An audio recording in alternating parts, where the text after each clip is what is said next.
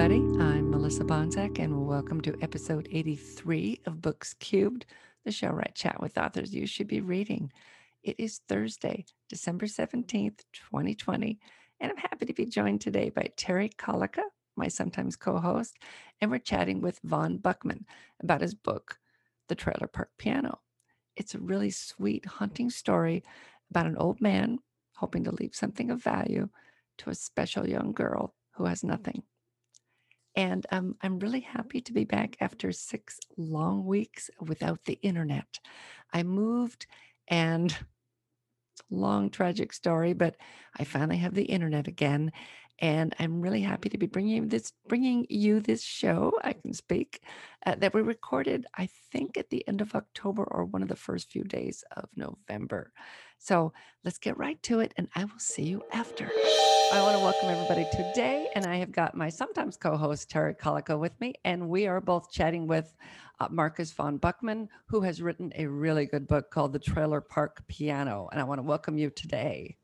Thank you. It's nice to talk to you. And uh, your book, can you tell people a little bit about what it's what it is? Well, I it was kind of my freshman effort, so um, I, I had written two novels previously, but I didn't bring them to fruition, you know. So but this one I was um, I was bound and determined. It's a coming of age story, and um, uh, it's about this gal. I think savant is kind of a strong word, but uh, she's extremely talented, just um, at the piano, and um, it's about poor, poor white people uh, in a trailer park, and she lives with her family. Uh, they're good Catholics, so there's about 12 of them. And uh, they just happen to uh, live right across the street from a retired Army officer who had been in Korea and Vietnam.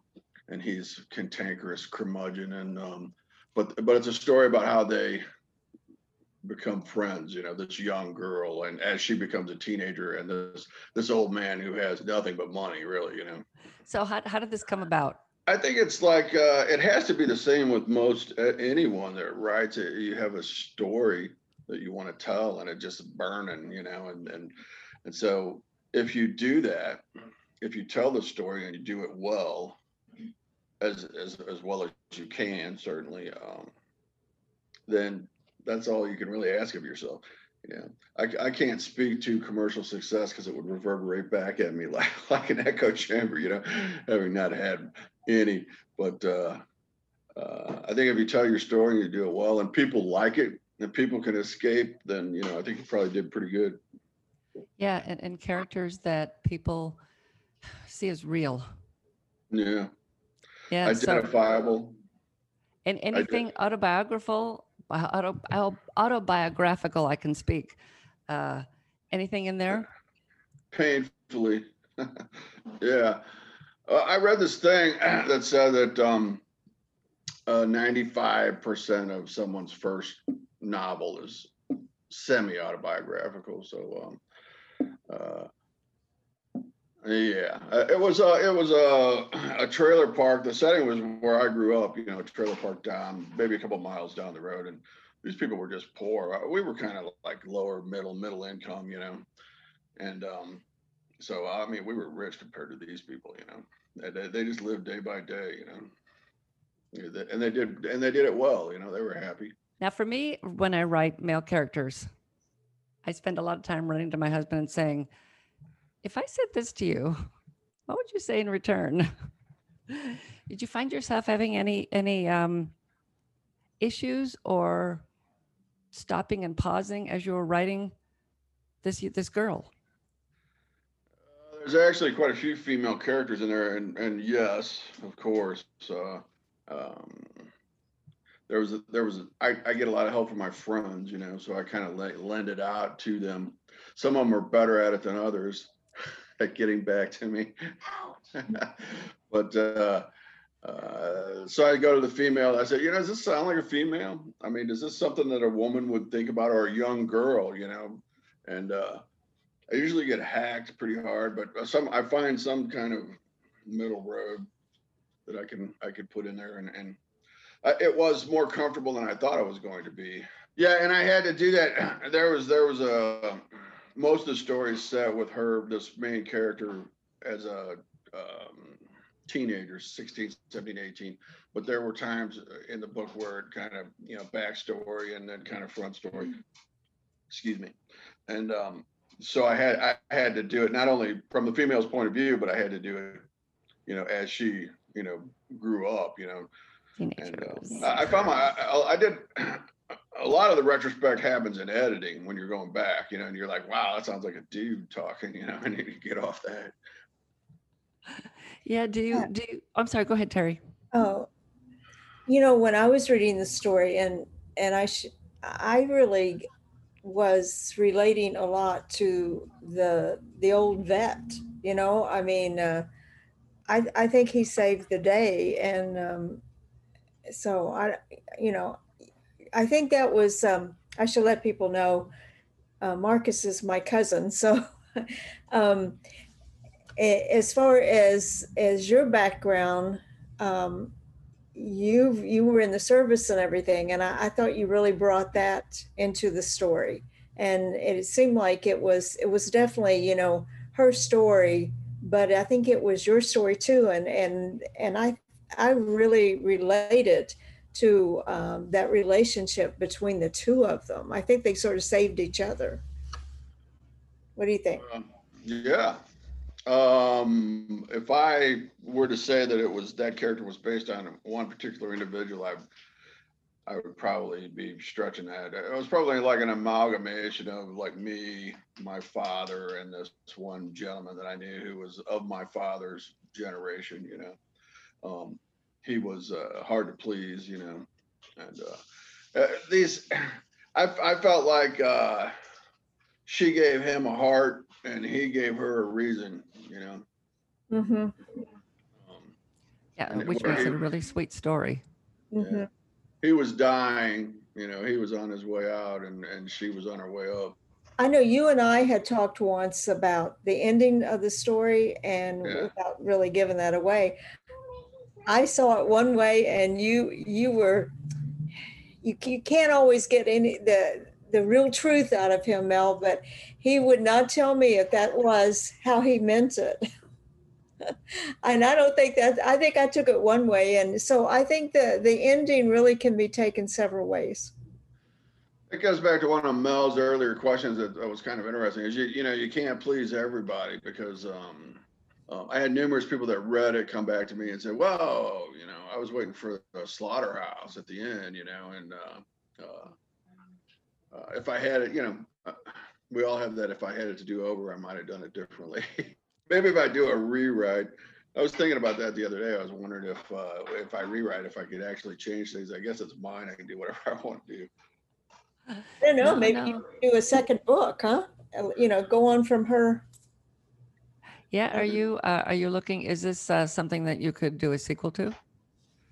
Um, uh, I think I've done all I want to do with those characters. Um, I, um, you know, I kind of laid it out there that she was so melancholy that that she was, you know, semi-suicidal at times. You know what I mean? So, um, I kind of left it to the reader to decide whether where that went at the end. And uh, she was happy, but her her definition of happy would be, you know, different from most people, I guess. Uh, I like that character. It's really interesting because when you get when you're writing a book, you have you fall in love with these characters, and and and and they they exist only within the binders, and and sooner or later, you you're done and you put it away, and that's where they live, you know, and you miss them, you know.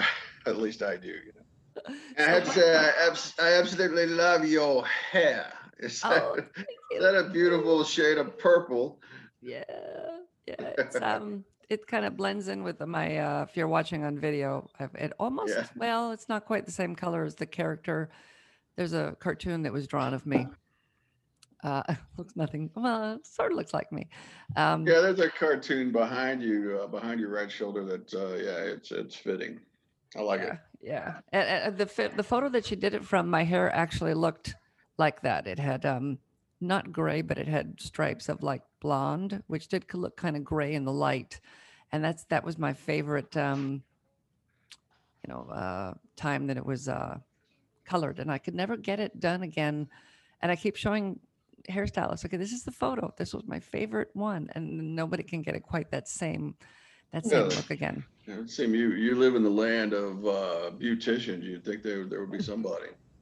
Yeah, yeah. So You got the per, you got the perfect runner's haircut though, because you can just go go out there and do it. You know, you don't have to tie it back or whatever. So yeah, yeah. marathon. Yeah, which is nice, which is nice.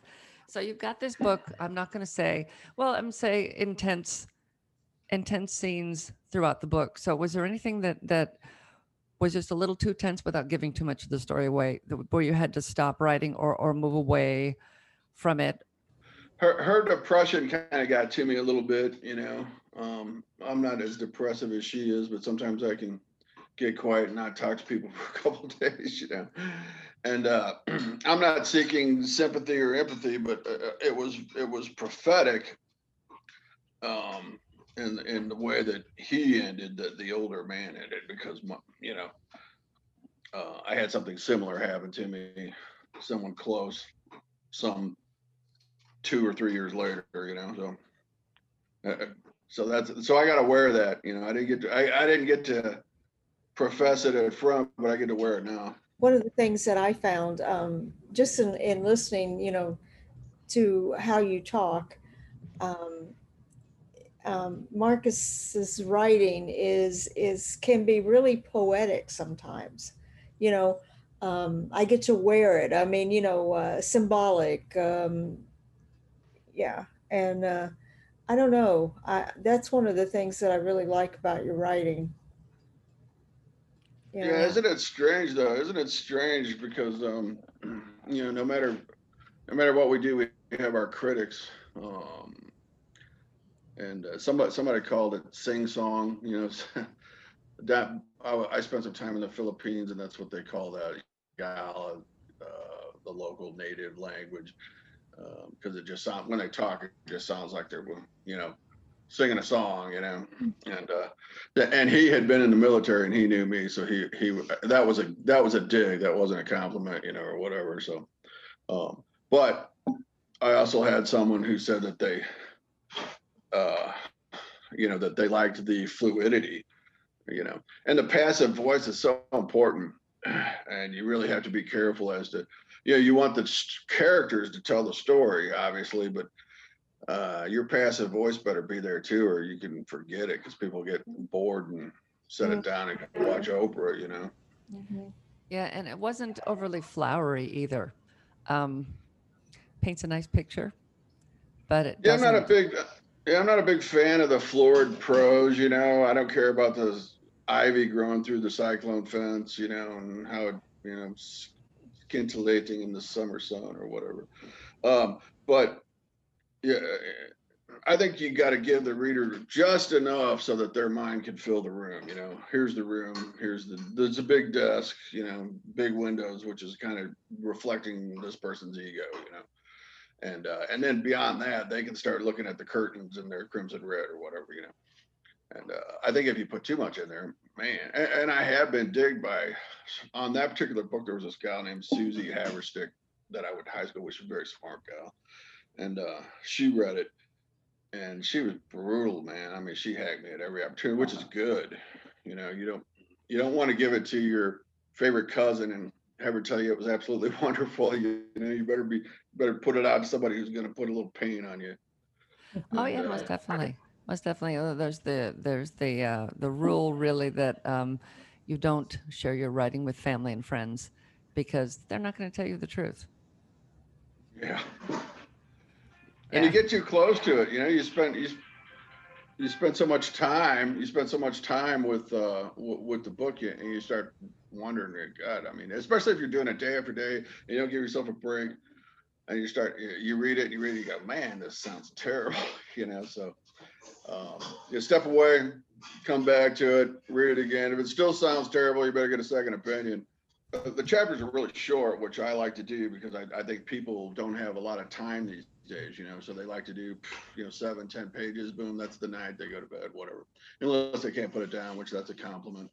But the first three or four chapters on that book, I I, I- felt like I, I like the word smithing. and I felt like that I was a little cute by half, and uh, uh, that was confirmed when my cousin Miss Terry told me that uh, if it hadn't been me, she might have not have gotten to the fifth chapter where it really starts. So she persevered, and I appreciated that. Yeah, that's uh yeah, she's good about that because I've I've sent her stuff and and she's good about saying, This sucks. What are you doing? yeah. Why are you thinking this? Stop it. She'll Good. bust your top. And that's but, exactly what you want. Yeah. Yeah. Yeah, you know, writing can't be for the faint of heart. Yeah. Although she's not always right, she can't always be right. I no, not at all. now I've been after her to work on her um, cozy series for Clancy because what I've read so far was really good. So hopefully um, she can find some time and get that finished. So uh, do you have do you have any ideas, Marcus, for the next book that you're going to be doing, or have you started one yet? Uh, actually, I'm a couple chapters from being done, and uh, I'm really excited about it. It's uh, it's a big departure from the genre that that I've previously written. And it's it's an argument between Miss Terry and I as to what genre it is. I'm saying I, I love my characters. It's a literary horror thriller, and uh, and she's smacking me down, telling me I need to get rid of the horror, and if I did that, there'd be so many people that would just absolutely crucify me. So no, I'm not. Oh, you say you're not now? no, no, I think it's amazing. No, we talked about that. Um, I think where I'm not a, a a thriller mystery reader. You know, I'm more of a cozy mystery reader and writer. And um, so the thriller genre, which I also think you would have to put it in a, a thriller horror genre, um, you know, that that throws me a little bit. But the horror, I I think it definitely, yeah. Yeah, since our conversation, I've tried to think about how that book would go without without the ghost and without the supernatural, and I um I think that they bring too much of the information in it, and the main character, who's a priest, Father Schaefer, if he didn't have these ghosts, I don't know how I would. Be, that's how he gets a lot of his information. That's how he he lives, you know, vicariously through these through these um, apparitions that he walks. He, he sees them all day long, you know. Ooh, The proverbial, uh, and I'm not gonna say it about seeing the dead people, but you know, I like to think I got my twist on that. So, But I'm excited about this one. Uh, that the the trailer park piano I wrote, I finished in 2011. It was published in December of 2011, and uh, I, it's almost like I'm so far removed from that that um, it's like somebody else wrote it or something. But you know, I'm gonna sit down. I'm gonna have to sit down and reread. I probably read that thing a million times. I can tell you what happened on every page at one time. I'm sure you guys can relate to that. Now I can't even hardly. I can't remember what happened. Well, you know, it's been long enough too that you've changed enough. I mean, we all change as, as people, and uh, it makes sense that we would change as writers and want to write something different. And and maybe we've discovered something different that we like to read, and now we want to write in that genre. How do you think that is? Uh, how do you think that's um, taken by your your readers who read uh, a coming of age story and then all of a sudden your next book they they buy it and they crack it open and it's something uh, brutal happening, you know? Yeah, you know, yeah, you got to be careful. If you if you write in series, uh, your readers come to expect a certain thing from you. So what most writers do is if they depart very they make a hard turn from what they were writing, they will use a pen name so that people don't but but people that write standalone books, I don't know. I mean, I, I don't know I- don't know how how that's going to be affected. Uh it's almost like starting from scratch every time you have a new book out. You got to find that audience for it. So I, I- Yeah. yeah, I don't- I, I don't think that I don't think that um and and it was one book you said in 2011. So I don't think that anybody that read that one is going to be you know searching for the newest book that you've got since it was so many years ago. It's so it's going to be like starting from scratch. So people will will read the horror book and go, "Oh, he wrote something else." Oh, it's totally different. I was thinking about putting a warning, you know, kind of like on the jacket or something, but I, you know, you might be right. It might be, you know, the time, so much time has passed that it, it, it might not be worthy of that effort. Yeah, I think you know the warning might get people excited about buying it. Yeah, You know, you think that's about all a the kids that yeah, they want to buy the the albums that say um profanity, you know, parents only, and they're like, Yeah. yes. oh yeah, yeah, yeah. Oh, I remember my dad. Uh, what- whenever there'd be a um a warning when a movie was going to start, it would say, you know, warning, and my dad would say, it's just not worth it unless there's plenty of words saying after following that warning. He's not going to bother watching it. I, f- I found that one of the most difficult things to do was to write the, um, to try and write a hook on the back cover, you know? I don't know about you guys, but Oh, I think that's, yeah, don't you, Mel? I mean, Yeah. really, that's the hardest Yeah. It is hard. You know, you have to hook them with that first opening sentence. You know, you, you think about the guy, the uh, in a world filled with, you know, that trailer guy, that that voice, Don, whatever Yeah. his name was. Uh, you need something like that. You need, and the thing you can do too is find books that are similar and then go and read what they've got for their descriptions and how they handled it. And you got to have that first opening line.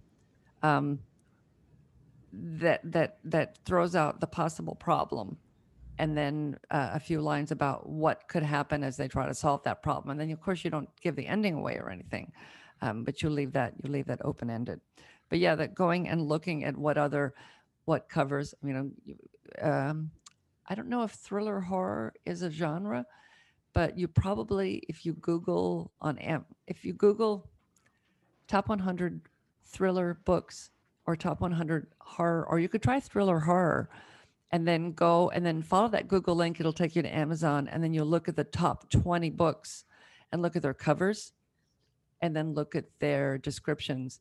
And that's what you'll want to emulate. You want to look exactly like that. And you know, you got to be careful you don't fall into the trap that I want my book to look different because I want it to stand out. People will look over it and go, nope, it doesn't have the silhouette of the character walking toward a city, so it's not going to be a thriller. You know, that kind of thing you know so you gotta if you yeah if you write a thriller it's got to be the silhouette of a person walking toward the city. If you write a cozy it's got to be a character uh, a, a woman standing alone you know with a dog or a pie or something like that uh, and then people are going to know exactly what it's about and that's a, that's what they go toward and they'll go oh yeah I got to have this book because of the cover. And a lot a lot of readers say they buy based on covers alone Yeah, and you're competing with so many books. You know, your cover's imperative. I, Mhm. I've actually done both of my covers. Um, I thought that that cover for the Trailer Park Piano was beautiful, and I credit my wife; she was very good. it's a nice Okay. cover it's a nice cover. It would have, um, it would have been nice on an end cap, you know, if my publisher would have gotten off their rear and done that. You know, I think they left it to me. you have the rights back to your book now Interesting question. Um, I was supposed to get them right back in seven years, and it's been seven years, but they went out of business. It, it was a weak publisher, but I, you know, that's it better published than not. That's my opinion. You know, no matter what, if if it comes to whether you're, you know, not going to be published, then get published. You know. Yeah. So um, uh, I don't know. Uh, I haven't been getting any royalties or anything like that, and um, I'm, you know, I know the books. It, it they had priced it prohibitively. I mean, it, people aren't going to pay 28 bucks for a paperback. They're going to pay 10 or 15, you know, and so I think that was part of uh, a lack of commercial interest, you know, and and that was their fault. Yeah. Yeah yeah Yeah, that's, um, that's one of the discussions, Mel, that, um, Marcus and I keep having, whether it's better to, you know, self-publish versus traditionally publish.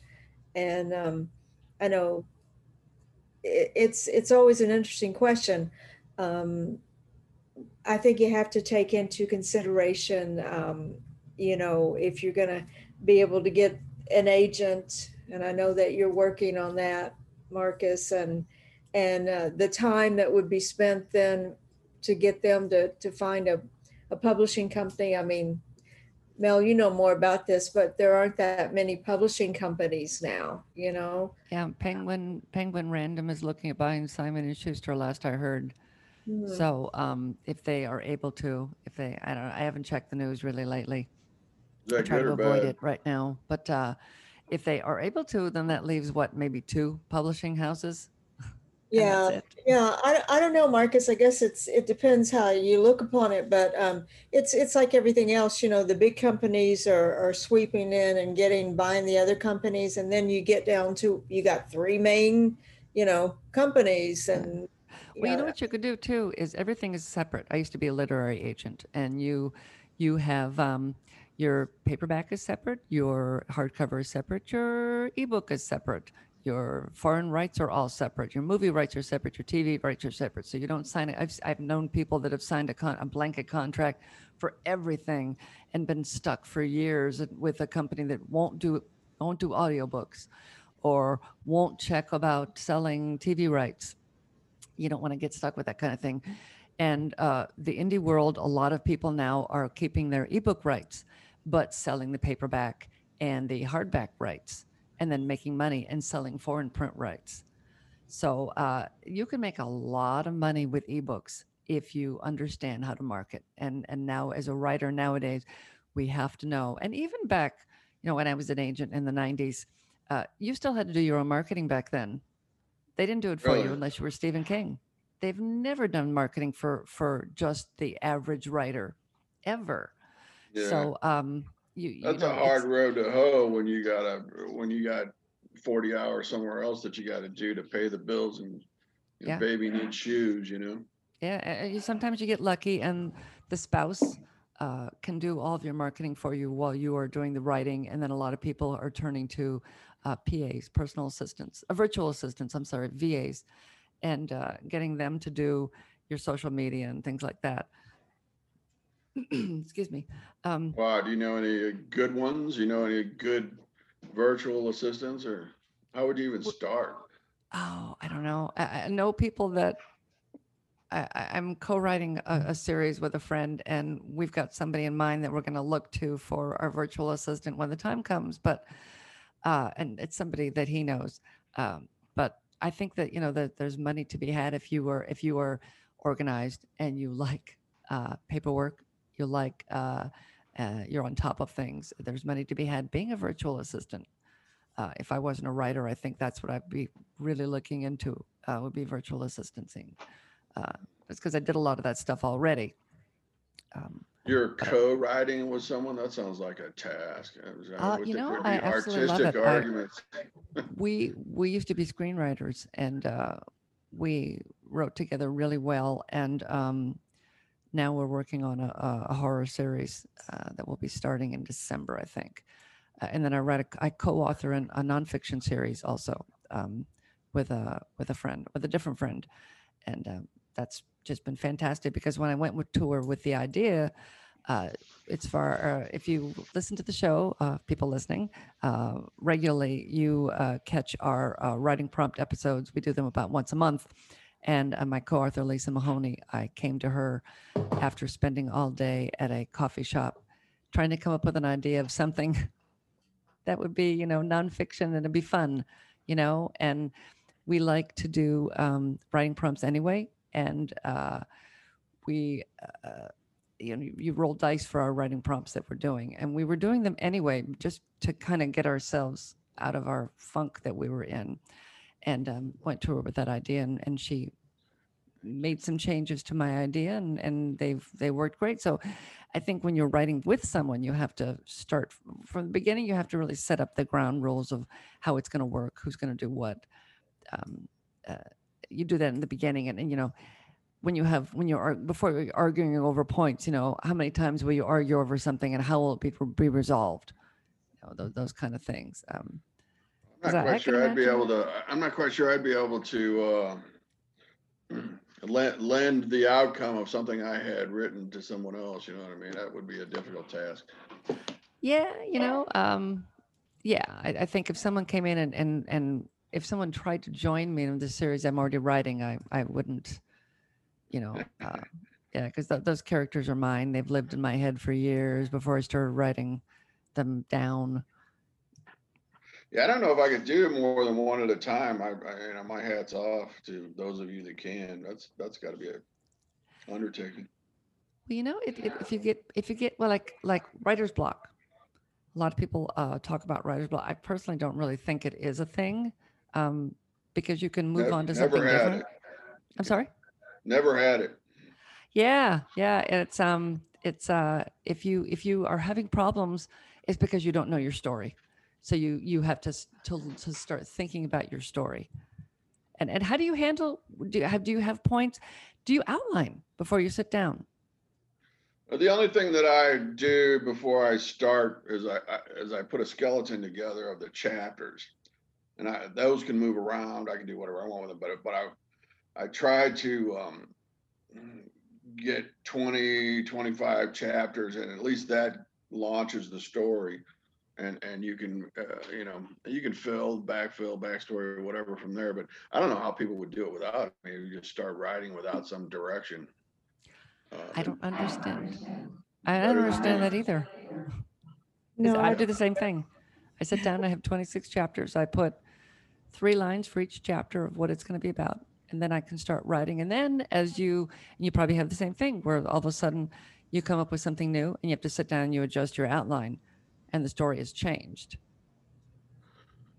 Oh, most definitely. And um, I was talking to Miss Terry. I don't know. It couple, I guess it was last week, and uh, sh uh, she said that some people uh, can sit down and write, and just and they just vomit this, you know, in chapter, twenty page chapter, and and and that's what I tend to do actually when I sit down. Is it, is it just uh, I can be fairly prolific. My problem is, is that life gets in the way, you know, and then uh, I might get a good chapter in, and then it's two weeks before I can sit down and do it again, you know, or look at it, um, to see what, what it is that I thought was so cool at the time. Yeah, yeah. I, I, I listen to people who talk about. I try to write every day at the same time. I've been kind of it's been crazy because we're moving, uh, so it's been every the last month has just been discombobulated, and and it will continue to be through most of of November, which happens every year. November gets screwy for me, uh, but these people that have you know 20 children and three jobs, and they write five or six books a year because they get up at four in the morning. I just can't do that. Uh, yeah. It's got to be easier with your, it's got to be easier with grown children though. I mean, uh, with with young children, I can't imagine how anybody does. They'd have to do it after they went to bed or before they got up, you know. Oh yeah, uh, that just that's just crazy. But yeah, I think that you know, sitting down. Do you write it at the same time? Uh, You don't write at the same time every day. You said you just write when you can. No, it's usually in the evening, and you know I live by myself, so it's a lot easy. But you know, once once the day's done, and like right now, I mean, where I live, I live in the Northwoods, you know, up near Canada, and uh, it gets dark about four thirty, you know, so four o'clock. So that that lends for a long evening if that's what you want to do, you know. Nothing else to do. Yeah. Uh, Get a fire going, and and I used to be a, into the TV head, you know, and uh, ever since I moved up here, there's just too much to do, you know. There's too much life, and which I like, you know. Yeah. Yeah. We don't. We don't. I mean, I have a DVR, so if I there's something that I want to watch, I DVR it, and then every couple months we go through the DVR and delete everything that we didn't watch because Yeah. it's like tons of stuff. But yeah, we, I don't remember the last time we sat down to watch TV in the evening when something was live or, or, you know, the first time it was being shown.